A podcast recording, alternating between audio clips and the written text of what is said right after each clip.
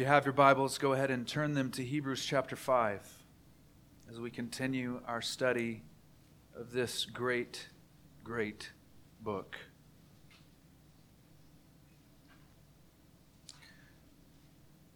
Hebrews chapter 5, I'll begin reading in verse 7. In the days of his flesh, Jesus offered up prayers and supplications with loud cries and tears to him who was able to save him from death. And he was heard because of his reverence. Although he was a son, he learned obedience through what he suffered. And being made perfect, he became the source of eternal salvation to all who obey him, being designated by God a high priest after the order of Melchizedek. He who has an ear to hear, let him hear. So, the book of Hebrews, in many ways, can be understood as the author is working to bring us to a place where we are stunned by the glory of the Son of God. Through chapters 1 through 4, he's been working and building his case so that we, as our hearts perceive him and see him as he is, as he truly is, that we would be stunned and amazed and moved in our deepest, innermost parts at the glory of the very true Son of God. Here are a few ways that he speaks of it. He says, And to which of the angels did God ever say, Sit at my right hand until I make your enemies a footstool for your feet? God has said that to no one but the Son of God Himself. All of His enemies will be made into, as it were, a footstool for Jesus' feet. And He also says that Jesus is the exact imprint of His nature. Jesus isn't junior varsity deity. He is very God of very God. He is the exact imprint of his nature. And it says also, through whom he created the world. Jesus is the agent of creation. He's obeying the commands of God as he is building out the cosmos. And he also says that Jesus is the heir of all things. He's not just the agent of creation, he's not just the one to whom all his enemies will be subjected, but the entire universe altogether will be his inheritance. It's abrupt, it's stunning. It's meant to be that way. It's meant to be a collision with your hearts. There he is, the risen, powerful, almighty Son of God. And as you read these words, as I've said before, it's not that you are perceiving an idea of Him. Through faith and by the Spirit, if you are in Christ, you are truly perceiving the real Son of God. Because the enemy works in the case of unbelievers to prevent them from seeing the real glory of Christ. In your case, if you believe in Jesus, you are perceiving, you are really receiving, basking in the glory of the resurrected Son of God. There he is. Such a one exists, demanding and earning your full reverence, honor, love, and life. He not only exists, he walked among us. And he not only walked among us as a demigod or a ruler floating above the world, but as a servant and he, ought, he not only walked among us as a servant, but he became obedient, even to the point of death. And not just death, death on a cross. And now, his glory, even though it was infinite before, and it was he's co-equal with the Father, always glorious, before the foundation of the world. Jesus is called the radiance of the glory of God in Hebrews. It is intensified, it is magnified. It's not that anything is being added to the glory of the Son, it's just being pushed out and blazing even brighter than it was before in what he has done. It's been made known this shining forth because primarily of his resurrection. He has conquered the grave. This is based on Romans 1. He is declared to be the Son of God in righteousness by his resurrection from the dead. That when Jesus walks out of the tomb, even though he was the eternal Son of God before, he's always been God. He is the Word who was with God before the foundations of the earth were formed. It is manifested, he is declared to be the Son of God and pronounced, This is my beloved Son. In him I am well pleased at his resurrection. And in our text last week, we added two things to the pile that God says of the Son at his resurrection You are my Son, today I have begotten you, and you are a priest forever after the order of Melchizedek. We've not even had a chance to explore the depths of that second statement. What does it mean fully? And the author is going to get us there. What does it mean that Jesus has been designated forever as a high priest? We're talking about this week and last week about Jesus being our high priest, but we haven't yet gotten to all of the depths of what it means after the order of Melchizedek. We'll have to just set that aside. There are full chapters in Hebrews dedicated to that very question. So, for now, he is your high priest. He is your great high priest. And our response to that in our current day is one of confusion or one of a simple, what does that even mean? And this is no small matter. It's arguable that the author of Hebrews wrote the entire book in order to underscore and highlight this very thing about Jesus that he is, in fact, your great high priest. Everything else that he has said about Jesus isn't in dispute with his hearers. They don't question if he's the Son of God. They don't question if he is going to be the heir of all things. They don't question if he is one day returning. They don't question if he is ruling now alive. His hearers aren't questioning that. They are questioning, however, whether or not they should return to Judaism. If, literally, we should have a different human high priest. That's the issue for them. For us, it's a little bit different because we don't have an alternative. It's not, is he my high priest or is he my high priest? Is it Jesus or is it this other guy after the order of Aaron? For us, it's, do I even need one? What even is a high priest? Or just a general, what? I don't even understand. What? Jesus is my great high priest? Thanks, I guess. But let's move on and talk about do's and don'ts, right? This is no side matter or interesting theological inquiry for Bible students or Bible nerds. This is everything for you. This is the end goal. It's arguable, again, that the author of Hebrews is even proving that Jesus can't be your Savior unless he is your great high priest.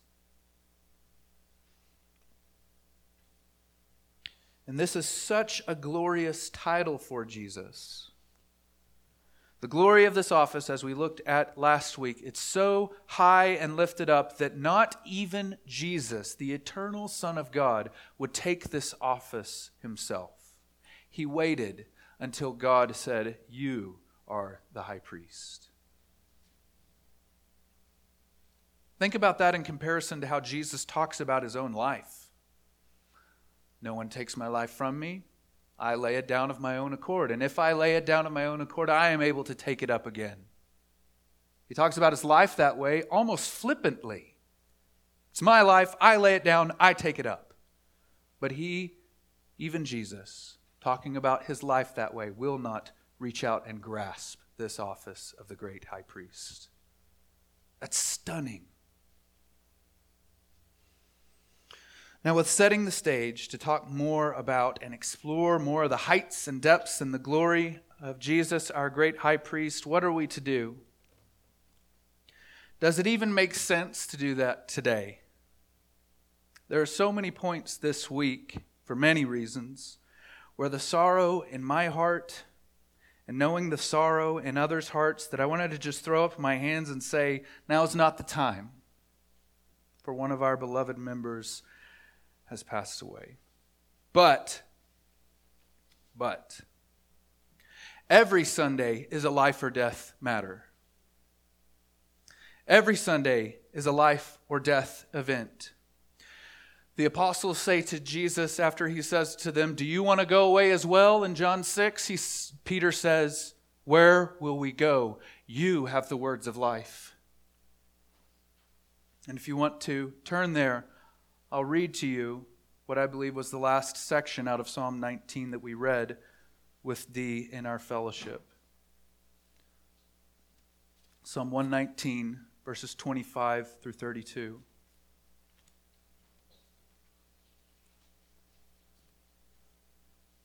My soul clings to the dust. Give me life according to your word.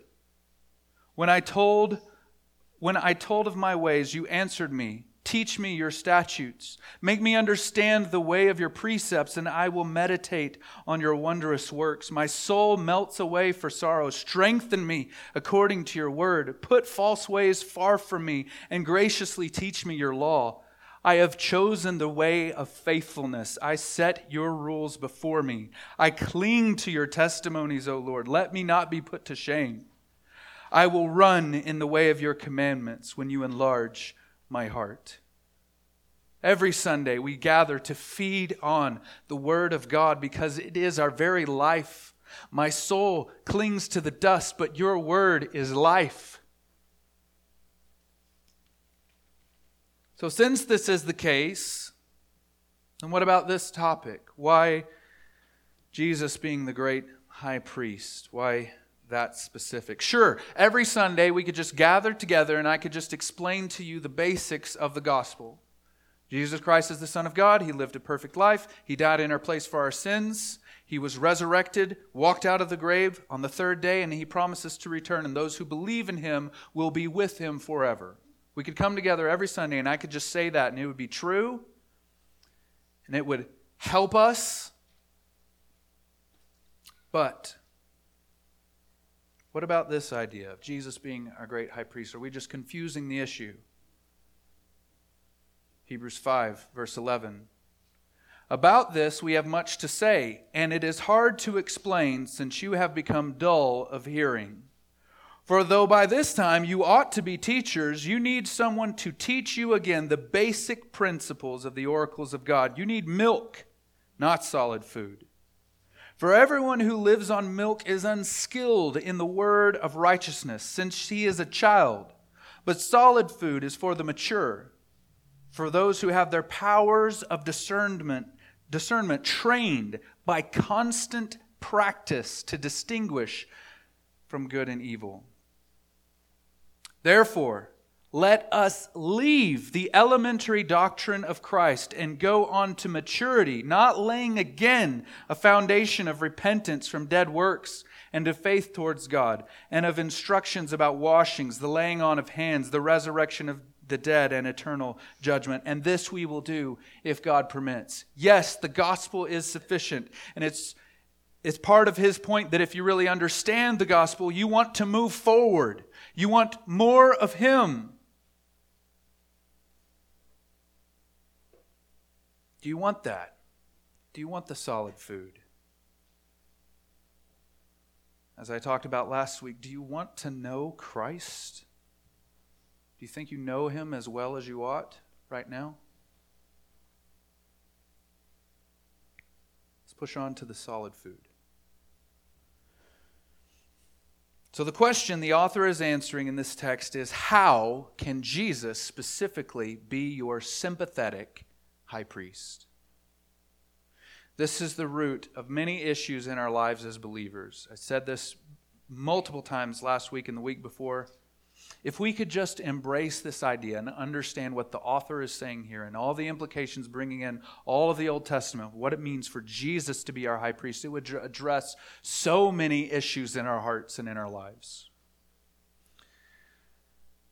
And I'll show you how this has expressed itself. This is an old, very old hymn from a guy by the name of Isaac Watts. The title is the joy, With Joy We Meditate the Grace. With joy we meditate the grace of our high priest above. His heart is made of tenderness and ever yearns with love. Touched with the sympathy within, he knows our feeble frame. He knows what sore temptations mean, for he has felt the same. He, in the days of feeble flesh, poured out his cries and tears, and in his measure feels afresh what every member feels. He'll never quench the smoking flax, but raise it to a flame. The bruised reed he never breaks, nor scorns the meanest frame. Then let our humble faith address his mercy and his power. We shall de- obtain delivering grace in every needful hour. He's reflecting on these very words that we just read. When you understand the tenderness and the mercy and the great lengths Jesus went through to become a humble and broken and weak individual so that he could minister to you as your sympathetic high priest, that changes the way you think about God that changes the way you view Him, how you feel towards Him, what you're feeling in your heart when you desire to obey. Is it out of obligation or white knuckling obedience and conformity to rules? Or do you see the brokenness and lowliness of your Savior who will not quench a smoking flax and will not break a bruised reed? That's you, that's me. Last week, we talked about how Jesus can be our sympathetic high priest because he humbled himself and did not take this position on himself. And also, we saw that he can be our sympathetic high priest because he tasted death for everyone. He was only able to be appointed as our great high priest after he walked out of the tomb. So he had to go through death, to go through that pain and suffering and even taste death so that he could forever be your high priest. And our text today is an invitation, a summons even to the solid food. And it's not just as a difficult teaching what it's showing us is how good this solid food is. Yes, the milk is necessary. Yes, we might be in a place in our walk with the Lord where all we can consume and digest is milk, but the solid food is much better. And as I try to explain this, understand that. I'm not just trying to convince you of some intricate way of thinking about Jesus, this is your very life. Scholars have said that verses 7 through 10 are actually a hymn from the early church. So, with that in mind, that this is something that our brothers and sisters in Christ from over 2,000 years ago perhaps have sung. Let me read it again. In the days of his flesh, Jesus offered up prayers and supplications with loud cries and tears to him who was able to save him from death and he was heard because of his reverence. Although he was a son, he learned obedience through what he suffered, and being made perfect, he became the source of eternal salvation to all who obey him, being designated by God a high priest after the order of Melchizedek. We begin with this phrase, in the days of his flesh. And we need to understand this. He's not just saying that Jesus was only incarnate during his life here on earth. Since the incarnation, which let me define that for you the incarnation is Jesus before he came into the earth did not have a body. He was a spirit forever with God, the Logos, forever with him, ruling and reigning with God over all the universe, did not have a body. Through the incarnation, however, Jesus takes on human flesh and he now continues into all eternity being human and being God. It's a mystery. We don't have time to plumb the depths of that. We've done that before. But the idea here is in the days of his earthly flesh, in the days of his sojourning here, when he tabernacled among us, when he walked with us, during the days of his mortal flesh. Christ is immortal now. But there was a time when he wore mortal flesh. This is a glorious mystery. He did not just take on physicality, he didn't just take his spirit and clothe it with matter, right? He didn't just take a perfect human body and put that on over a spirit and animate it. He took on our brokenness, our feeble frame, as the hymn says, our weaknesses.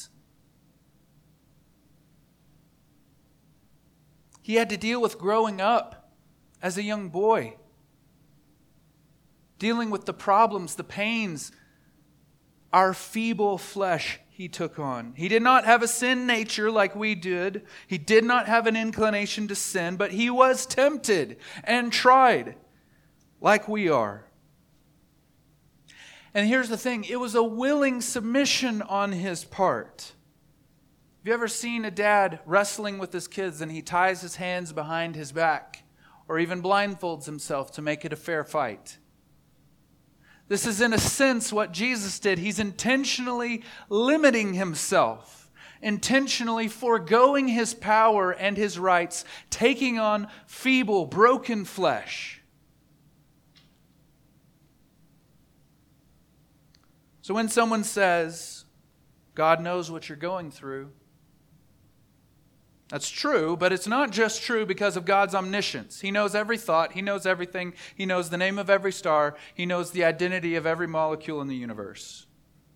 Like He has it all. God is omniscient. But when someone says God knows what you're going through, a better way to say that maybe is Jesus knows what you're going through more than you do because He experienced it himself. And it's not like us, we are of sin, we are conceived in unrighteousness, all we are shot through and through with sin. For Jesus, it's like someone standing on the outside of a hot pool of water, feeling that shock of heat when you begin to step in. He is holy and pure and just, and so him stepping into brokenness and taking persecution and being around sinners is more difficult for him than it is for you because it's a shock. And in many places, even in the gospel, it says, and he was astonished by their unbelief. It's not like Jesus didn't know what unbelief was, but existing forever in perfect harmony with the Father and then entering brokenness. He feels the pain of it. God knows what you're going through because Jesus has taken it on willingly. So, when the psalmist says in Psalm 103 For he knows our frame, and he remembers that we are but dust. He knows that now because he has become brokenness, he has become flesh, he has become dust with us. Jesus can be your sympathetic, great high priest because he not only knows our frame, he clothed himself in weakness. He knows. In the days of his flesh, Jesus offered up prayers and supplications with loud cries. This phrase, offered up, actually carries a priestly tone. This is the same word that would describe what a high priest would do in the Old Testament, offering up sacrifices. So it takes until Jesus' resurrection for him to be appointed as the great high priest. But even in all the days of his flesh, he's offering up prayers and supplication. He's doing the work of the high priest before he's even appointed. And he's offering what? Prayers and supplications. Why would a hymn from the first century focus on this?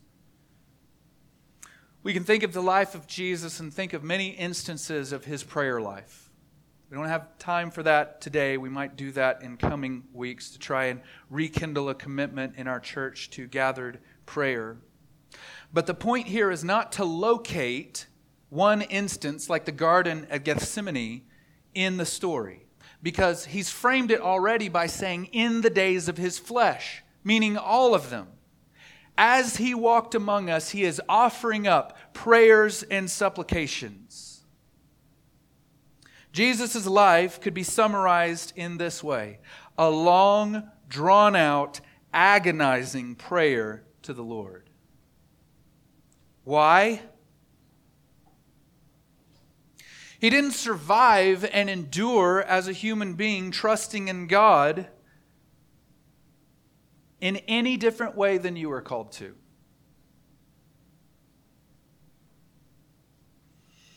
Jesus can be our great high priest and be sympathetic to us because he had to appeal his needs, his fears, his concerns, his anxieties to the Father, and it was agonizing.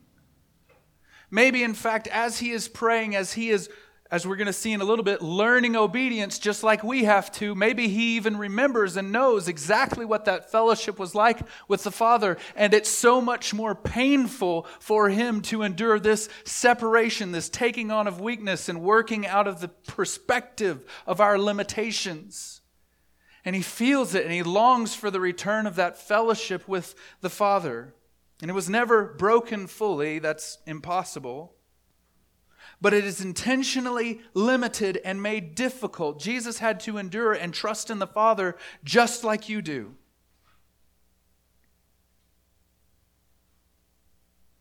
So, why focus on prayer? Why would a hymn select his prayers to focus on? I would argue that this is the first and also the final expression of how good your relationship with the Father is. From the first cry of faith, Lord, save me, to our final breath, Lord, receive my spirit. Everything for the Christian. We're to pray without ceasing, and that command is something Jesus had to obey too. And so his whole life, an appeal to the Father in faith. He knows our frame. He knows our weakness because He endured it like we have to. There's a whole lot of in between in prayer. We've got to obey, we have to work, we have to do our day to day. But we're commanded to pray without ceasing. That's Jesus' life. He had to deal with the distractions and anxieties of life just like we do. He got tired. The God of all the universe subjected himself to weariness and fatigue for you. So that when you are under weariness and fatigue and you can't pray rightly, you don't know the words to use, Jesus can say, I know. I know. And not just prayers and supplications, not some ritualistic offering these prayers but with loud cries and tears. As an aside, I constantly try to have us as a church because I know how much I need to be fanned into flame with regard to prayer. I'm trying to always take an opportunity to fan into flame a commitment to prayer. Does this prayer life of Jesus sound anything like your prayer life? Jesus had to cry out and shed tears, not as a ritual or, as an, or an act. They weren't fake tears. The life of faith and trusting the Lord is difficult, and he felt it. This taking on the form of the servant was a long line of suffering.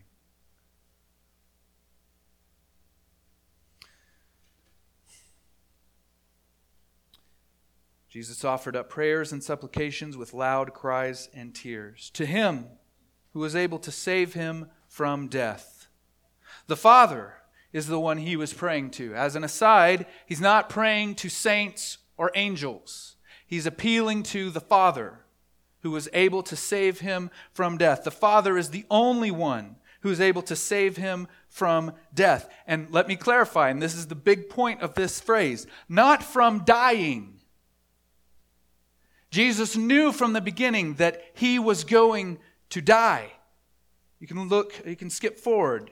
It's not spoiling anything. Hopefully, you've already read all of Hebrews multiple times. Hebrews 10, verses 4 through 7. For it is impossible for the blood of bulls and goats to take away sins. Consequently, when the Christ comes into the world, he says, Sacrifices and offerings you have not desired, but a body you have prepared for me. In burnt offerings and sin offerings you have not taken pleasure.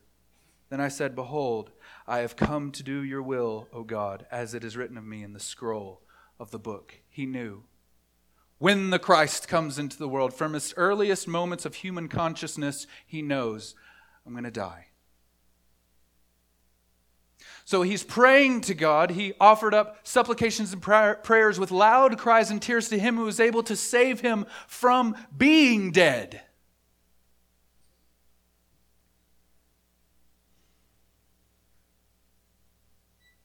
This passage echoes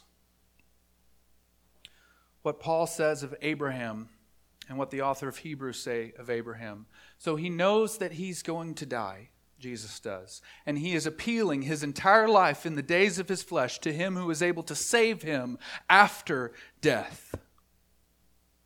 Just like you and me, and just like Father Abraham, as he is going to offer Isaac, the author of Hebrews says in chapter 11 that Abraham believed that God was even able to raise Isaac from the dead to keep his promise.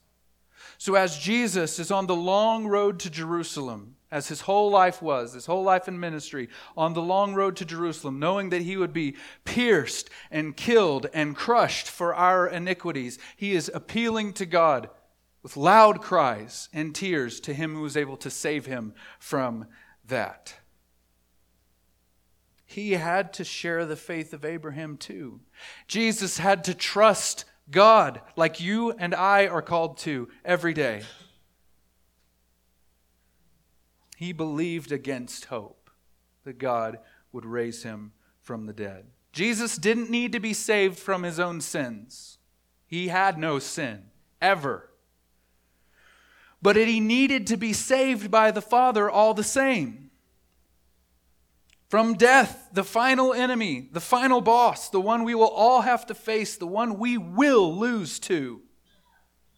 But through faith, death's victory over us will not be the end. And Jesus experienced this to the full. He tasted death, not just his own death, tasted death for everyone. He became the accursed, the condemned, the most vile thing that has ever existed is when Jesus took our sins on himself. Do you fear, O Christian, that God has anger or frustration or distaste or wrath towards you or that he is through with you? He's not. And the glorious truth is not only does Jesus' death remove the wrath of God, remove the frustration, remove the I'm through with you from you, but in experiencing that, Jesus is able to say to you, I know what it feels like to be forsaken I know what it feels like to be under the frustration and wrath and anger of God. You're not under it because what I have done, but I know what you're experiencing. I know what your fears mean because I took it on myself. That's how he can be a sympathetic high priest because in our yearnings for forgiveness and in our fear about our sin and our understanding of our guilt, we fear to approach God. And Jesus says, I know. I know. And he was heard because of his reverence. This is the next phrase. Would offer up prayers and supplications with loud cries and tears to him who was able to save him from death, and he was heard because of his reverence. And I'm still trying to receive, to understand what the author is saying here. This is, this is crazy. It's not crazy, it makes sense. We're the ones with limitations. Jesus, the eternal Son of God, co equal with God, was heard, in, meaning in his prayers and supplications that he offered up with loud cries, he was heard with respect to those because of his reverence. The resurrection was always plan A. It was always going to happen. It is God's eternal plan for all time. It is impossible for Jesus to remain dead. But with God, there is always a reason. It's not just a just because thing. The resurrection because, yeah, the resurrection. There's a reason, and God plans what the reason is for everything. And in this case, it's because of his reverence. So even though Jesus was coming back from the dead, and it's always the plan, it's always going to happen, it was accomplished through Jesus' reverent prayer. So if you can imagine yourself in a situation where one day you can ask God the Father a question Heavenly Father, why did you raise Jesus from the dead? His answer would be because Jesus prayed reverently. That's stunning. That is glorious on so many levels. And it informs us of so many things, including teaching us about what prayer does. It's always the plan of God for Jesus to come back from the dead. It's always going to happen. It can't not happen. But the reason God answers, the reason He does it and He acts in that way, what He's thinking of relationally and personally, is because His Son prayed reverently.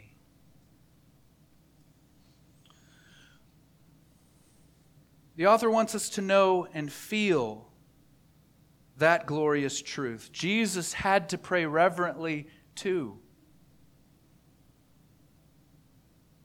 And he wasn't given special treatment because he was the Son of God.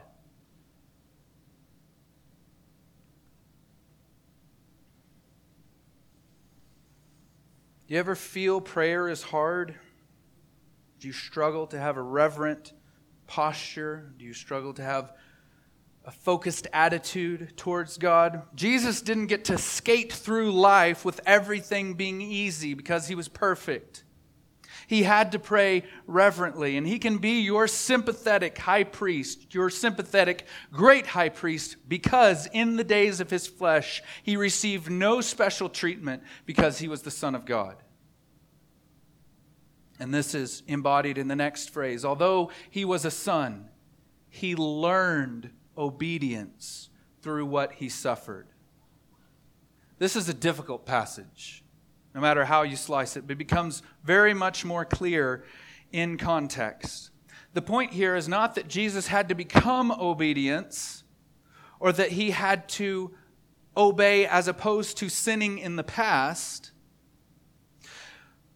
but that he doesn't get a pass, he doesn't get to avoid the hard training, he doesn't get to avoid the difficulty just because he's the Son of God. Step by step, day by day, he had to learn obedience, to experience, to go through the process of obeying God at every moment.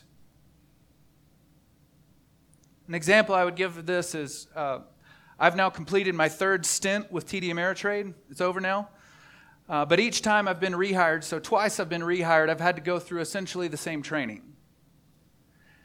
And so I've known all that they were telling me the entire time for those two rehires. But I still had to go through it. And that's not a perfect illustration because you don't know everything, but Jesus knows everything, and he subjects himself to go through the training to go through the difficulty, to go through the trial, just like you and me.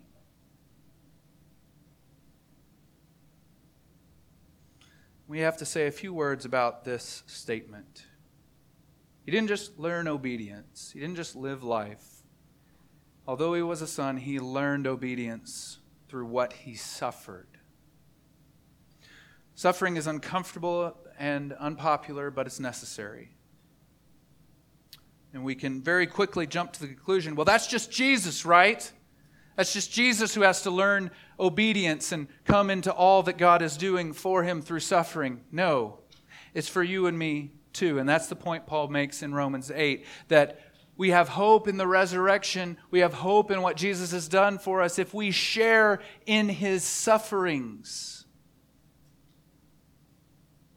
Being conformed to Him. The way God works obedience in us is through allowing us and bringing even suffering into our lives, just like Jesus. So, this helps us even make sense of our own suffering and our own trial.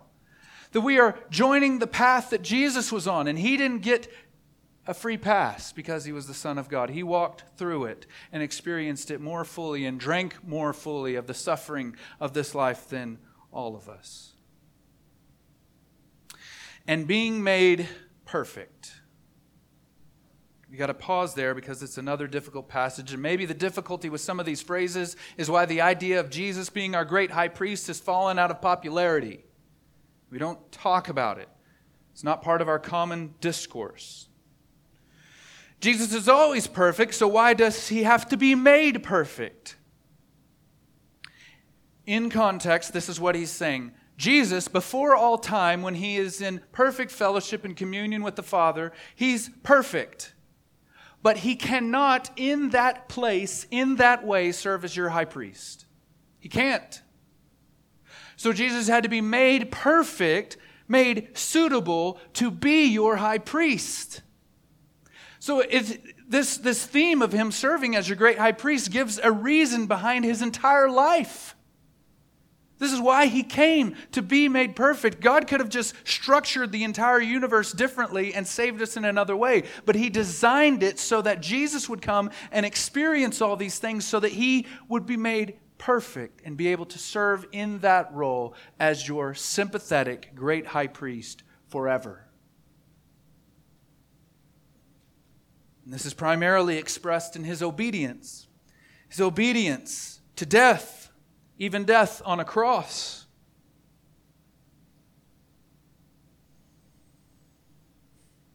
Jesus' story had to be lived out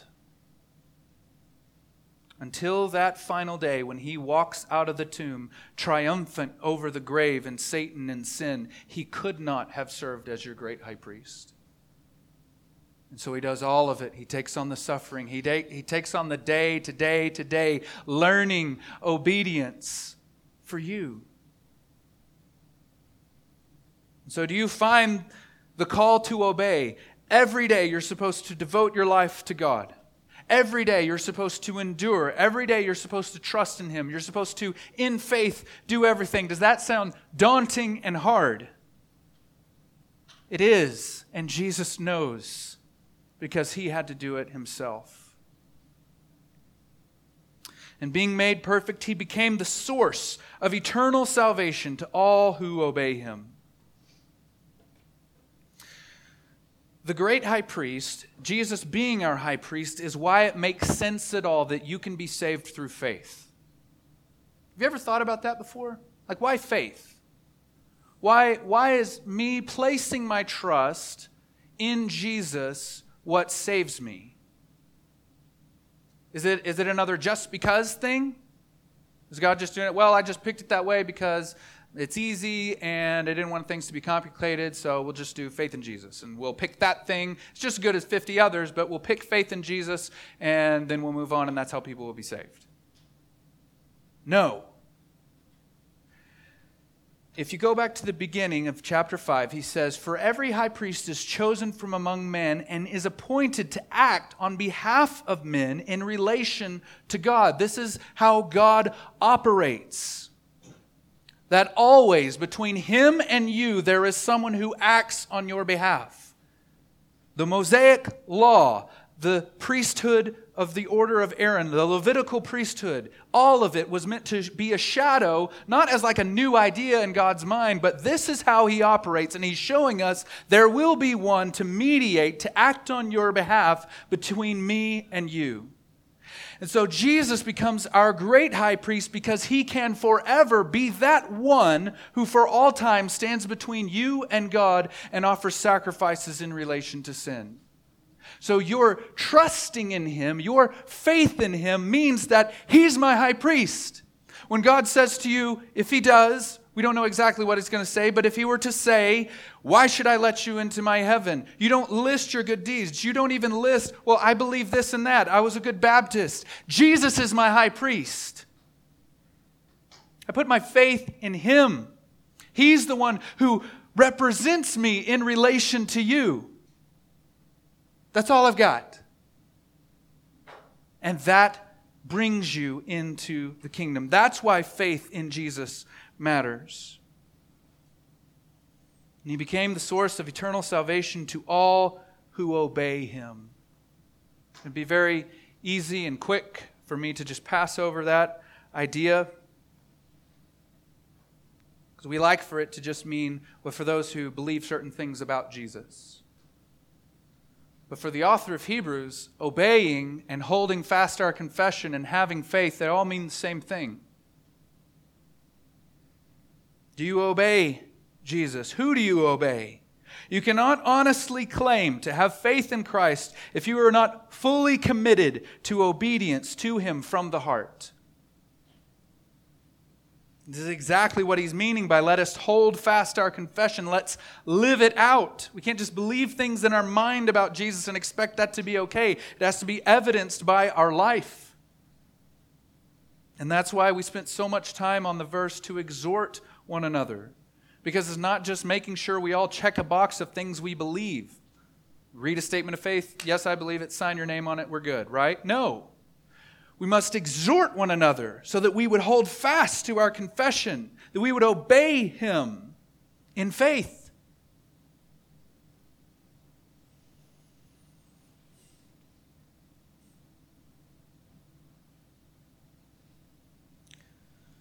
Jesus will work for you as your Savior forever.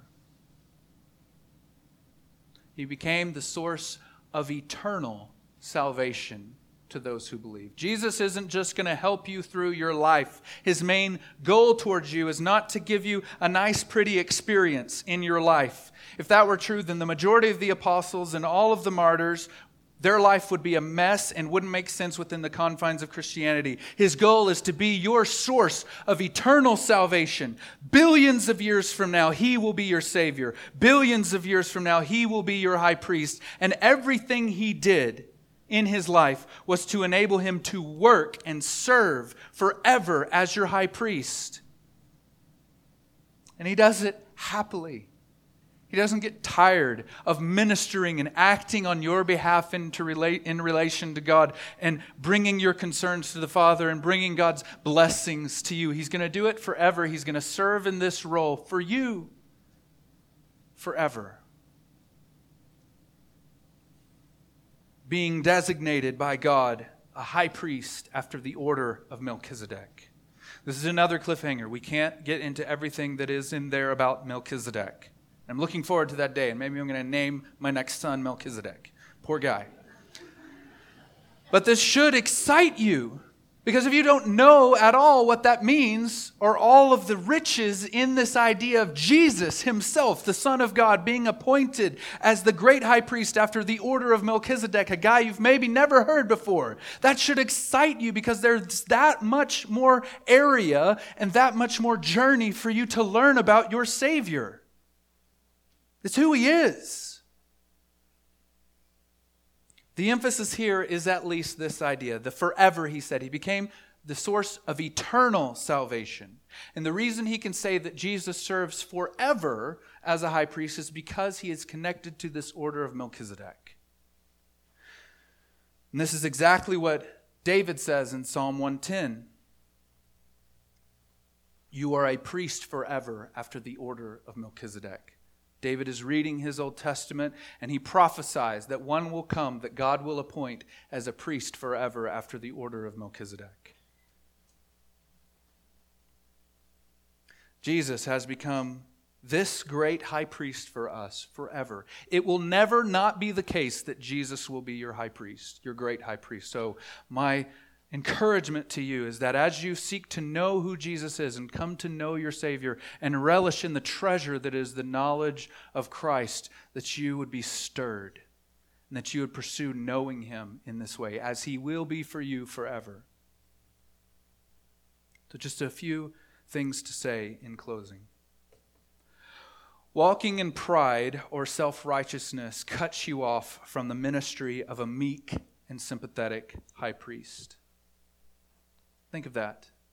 Jesus went through everything he did, experiencing life in the broken and weak way he did, so he could relate to weak and broken and fragile people. So if you set yourself in a different category, I am strong, I have it together, then you're cutting yourself off from his ministry to you. All of this work that Jesus did to relate to the bruised reed and the smoking flax, it doesn't make sense if you perceive yourself as strong and as having it all together. Anyone who thinks he knows, let him be humble and understand that he knows nothing at all. Second, for those who are strong, those of us who are at a place where maybe we can eat the solid food of the mature teachings of Christ, those of us who are mature spiritually, even if we think ourselves that way, we have an obligation to bear with the failings of the weak. Because that's the example set by us in Christ. How patient and how kind and how merciful and how gentle has Christ been with you? And that is how you must be towards your brothers and sisters in Christ that you perceive as weak. Also, a warning to the stiff necked. The stiff necked are those who will not bend or yield to the call to repentance. All of this gentleness, all of this mercy, all of this kind in treatment is for those who understand they are broken and in need of a merciful Savior and High Priest. And if you are stiff necked, if you persist in unrighteousness, you are presuming on God's kindness, not knowing that His kindness is meant to lead you to repentance. Instead, you are storing up for yourself wrath on the final day when God's righteous judgment will be revealed. Do not presume on Christ's gentleness that if you remain stiff necked in your sin, unwilling to repent, that this mercy, this kindness, this gentleness will be for you. And then I want to end with an entreaty to the weak. These last 20 days or so have been uh, really hectic for myself, and I know for many of you, and many of us are sick and weary. And what God does through times of intense difficulty and suffering and even tragedy is to make us understand that we're not as strong as we think we are. And we need a merciful and sympathetic high priest that we would draw near to God as he truly is in his Son. That we wouldn't try to get our spiritual resume straight and in line in order to approach God. We would bring our mess to him and ask for his forgiveness and even if things on the outside don't get any better at all, we know that we have a sympathetic, gracious, merciful, gentle high priest who will give life to our mortal bodies one day. Let's pray.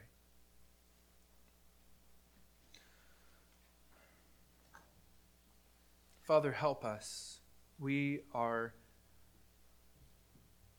very prone to just want the milk the simple, the basic.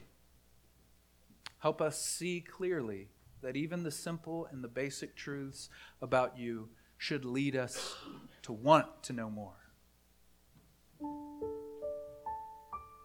Help us understand that it's not an intellectual pursuit to see you as our great high priest, but it is our very life that we can now approach you with humble confidence because you have gone through all of these things so that you could confidently say to us, I know.